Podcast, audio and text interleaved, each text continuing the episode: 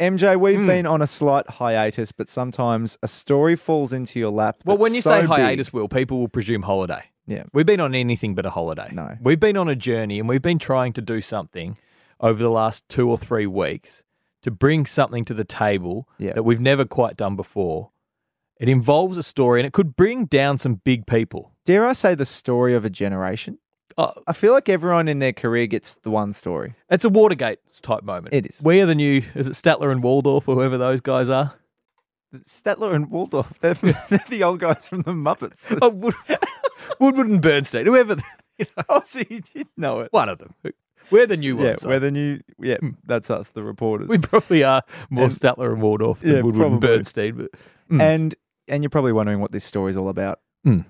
It's about mascots. And these are the type of stories that we specialize in because the other news networks are too cowardly to delve into it. they they are. It's too much work. Yeah. People are implicated now. Like there's too many TV deals, so Channel Seven can't report on the AFL with honesty and integrity because Ah. Conflicts they of there's- interest. We Yeah. have no conflicts. No, We we are here to tell the truth. we pull no punches. Mm.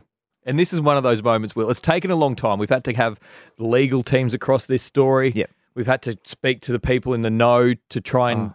understand what's actually happened. We've been sent down corridors and doors that wouldn't open for us. Manila folders. But today we have got it to a point yeah. where we're ready to pull the trigger. Oh, the legal team hates us. They do. Uh, the amount of the you guys can't run with this.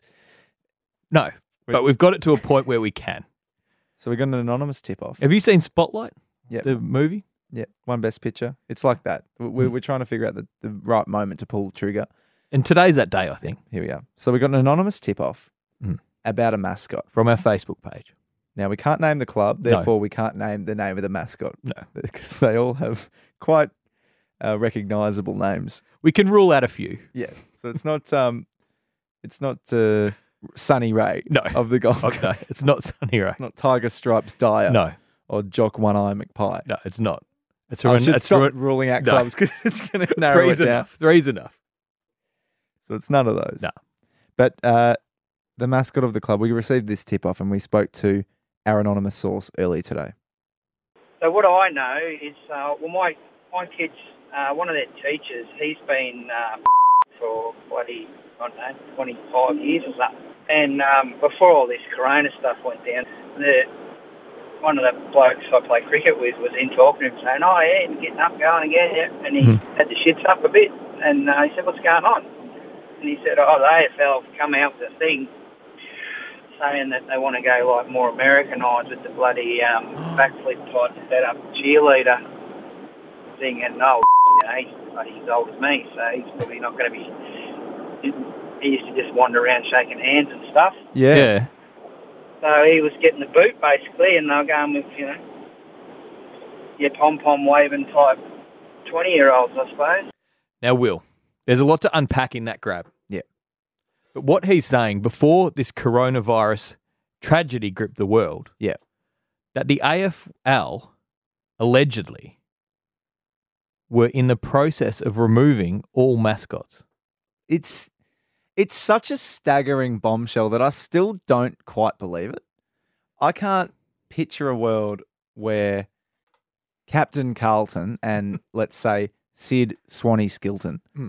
are not on the side of the boundary pretending to get into like a little punch on or something just because you know the, the two rival teams hate each other so much. That that's part of the the thread of AFL culture. It is. It's the, it's part of our DNA. the match day experience. Absolutely. There's been days where I only went to the football to watch the mascots. Oh, as a kid, I exclusively As an watched the adult, Will. Mascots. yeah, because Collingwood's had some bad games. And, and especially Melbourne supporters can relate to that. Like, if it wasn't for the Velvet Trumpeter, no one would be turning Yeah. up. exactly. These are important things to the fabric of clubs, and for the AFL to think that they could remove mascots Yep. under our noses, It's un-Australian. mm, It's borderline treason. is it too far to go, Will, to say that the coronavirus disaster Yep. came at a perfect time for the AFL off It's the back been of the- this story? it's been the best thing that could have happened to, To the them. They are. You talk about blessings in disguise. like, Oh, boy, this is a silver lining for the AFL. They they got away with this, but not not on our watch. we've, sure, they've got enough to worry about at the moment. they don't need this on their plate. But that's what good journalists do. With fear nor favour. we dig up the dirt.